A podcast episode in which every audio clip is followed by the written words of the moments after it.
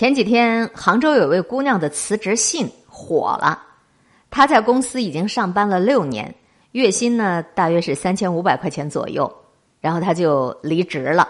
离职的时候列出了七条理由，每一条都特别扎心。第一条，没有时间谈恋爱，看电影还要看好时间。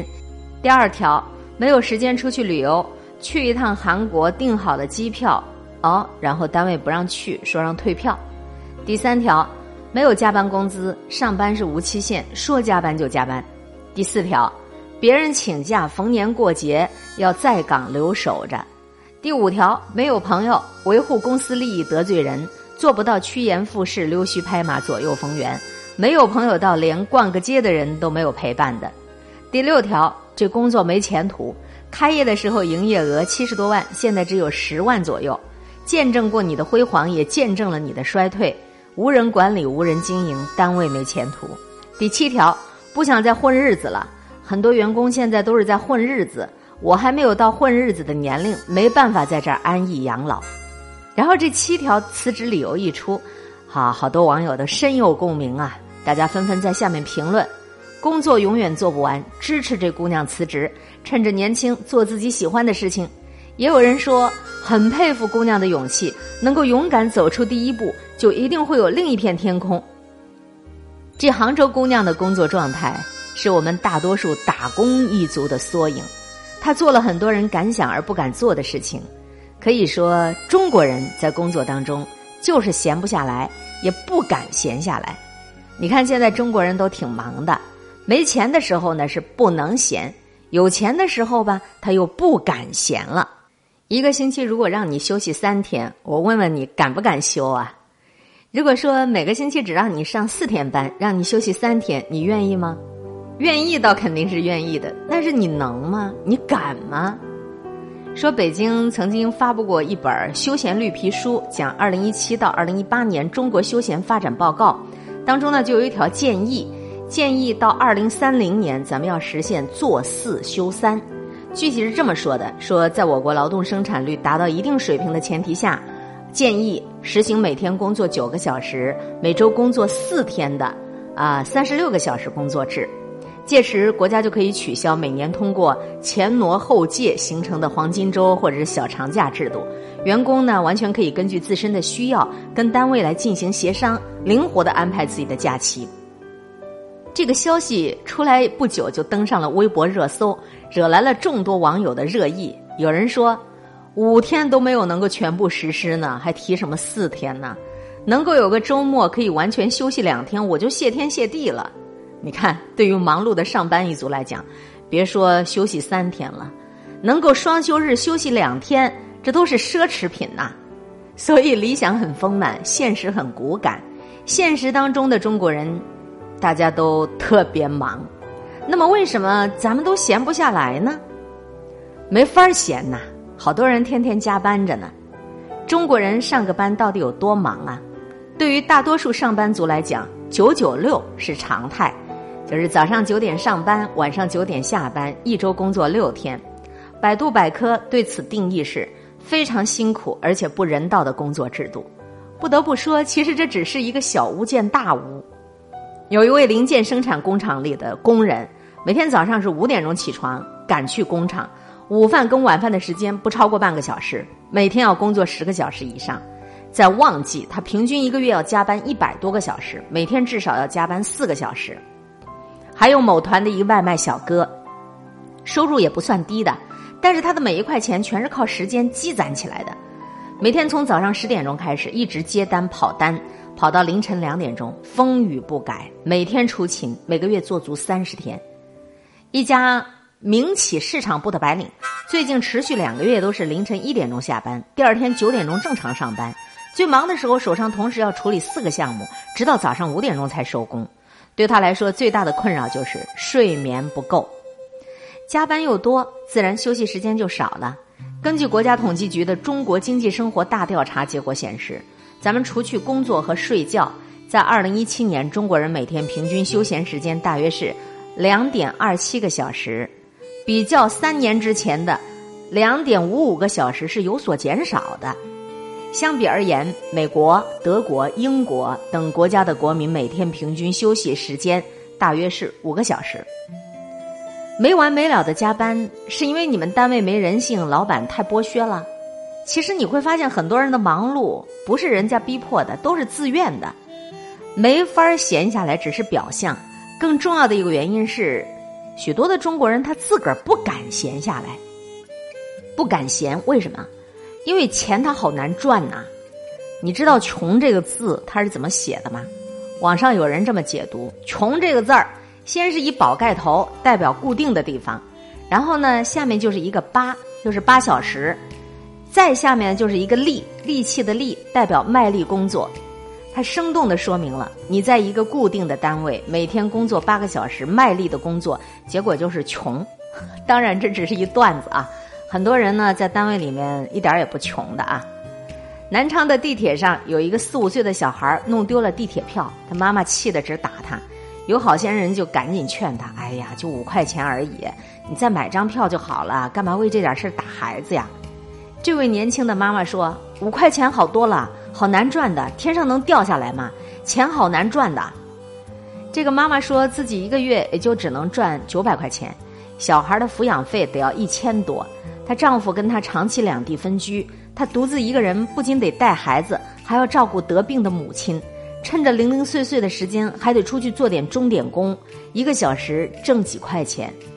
上有老下有小，这位妈妈当然不敢闲下来，因为手一停就没有钱可以拿了，饭都没得吃了，即便是她想歇一歇，生活也不给她机会啊。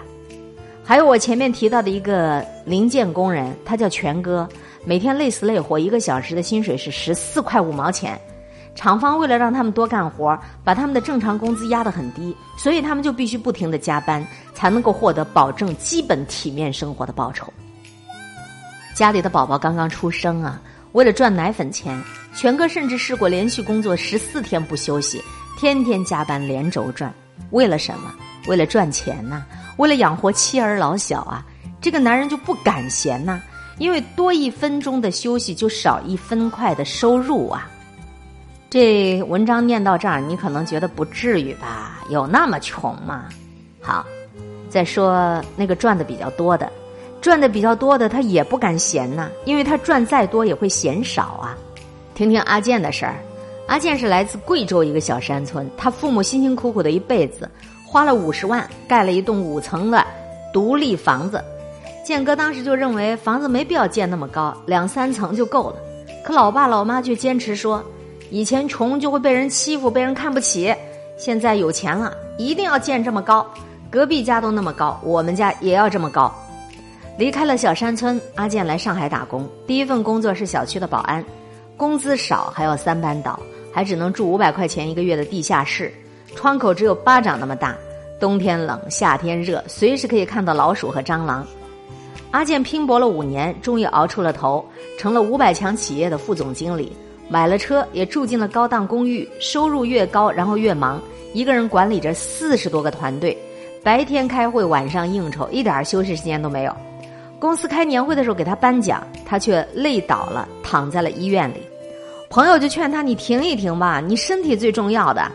可是阿健说，有时候太累了，真的不想工作了，但是不干你就没有钱了，没有钱的生活是打死也不想再回去过了的。你看有的人很忙是为什么呢？是因为他害怕他停下来，一旦闲下来日子就会变得很糟糕，因为已经过了好日子，过了有钱的日子，再也不想退回到原点，被打回原形了。正如他们老家的那栋楼已经盖到五层了，就再也不想变回平房了。电视剧《人民的名义》当中的小官巨贪赵德汉，贪污了一整墙的人民币，有满屋子的钱却一分钱都不敢花。他说，我家祖祖辈辈都是农民，穷怕了。你看这穷，它就是一种病，一种人们唯恐避之不及的病。人总会嫌自己赚的少啊，不管赚多少他都嫌少啊。贫穷很可怕，重新的返回贫穷更可怕，谁也没有办法避免对于贫穷的恐惧。现在是比较有钱，可你敢生个大病吗？你敢有个什么意外吗？所以要忙啊，忙着赚钱呐、啊，只有忙着赚钱，只有每天都有收入，才能够给自己带来一种踏实感，一种安全感呐、啊。问题不是你的收入有多少，而是你的负担有多大，这才是你每天忙忙碌碌不敢闲下来的最真实的原因呐、啊。徐先生月薪能拿到五万，再加上他老婆的工资，他们家的家庭年收入超过了七十万，算得上是中产阶级了啊。虽然家庭年收入高，但是花销也庞大，生活还是忙得喘不过气儿来。他算过一笔账，两套房子的房贷每个月要还两三万，女儿在广州某外语小学读书，每个学期是一万三的学费，其他的开销还有车子管理费、伙食医疗费等等。对了，暑假一到得请个钟点工看孩子，工资要五千。女儿呢还想去美国游学，十天的团费就又得是两万。为了给老婆孩子更好的生活，徐先生也是拼命在工作，加班到夜里两三点那是家常便饭。忙完了回到家，老婆孩子已经睡着了，他也倒头就睡，因为第二天又是需要全力奋斗的一天。他想着只要再多忙几个月，拿下了项目就能冲刺年底的奖金，到时候可以把其中的一套房贷全款还清了。所以你能不能闲下来，看的也不是你的收入有多少，而是你的负担和压力有多少。穷人忙呢是为了房子，有钱人忙呢是为了更好的房子。穷人忙是为了教育，有钱人忙是为了更好的教育。这个更好它是没有顶的。穷人忙是为了生活，有钱人忙是为了更好的生活。更好，什么叫更好？那就是人外有人，天外有天，永远没有尽头。为什么你的时间总是不够用啊？时间其实是最不偏私的，给任何人都是二十四小时，当然时间也是最偏私，给任何人的都不是二十四小时。为什么这么说呢？有的人上班的时候明明很忙很勤奋，可他工作总是做不完。我刚刚毕业入职那会儿就是这种状态，本来昨天就该完成的 P P T， 由于写稿太晚耽搁了，我只能今天早上急急忙忙做。一大早人事就走来问我，你表格填好了没有啊？哎呦，我把这事儿忘了，于是临时又去填表格。过不了多久，同事又找我问明天开会要的资料你写好没有？我急着要交 P P T， 只能说我今儿晚加班再写。昨天没做完的事情堆积到今天，今天又堆积到明天，一波接一波的恶性循环，你只好天天加班了。有一天晚上十点，我的上司回来办公室，拿他落下的东西，看到我还在加班，他并没有表扬我，而是提醒我，工作的成果是要看你给公司带来的价值，而不是你在办公室待得有多晚。那天晚上他跟我谈了很多，我这才意识到自己对工作很忙，理解错了方向。天天加班总觉得已经很努力，累死累活，感动的只有你自个儿。公司要看到的是结果，是成绩，你没有做出价值的工作，即使你加班到通宵，公司还嫌弃你浪费了单位的电。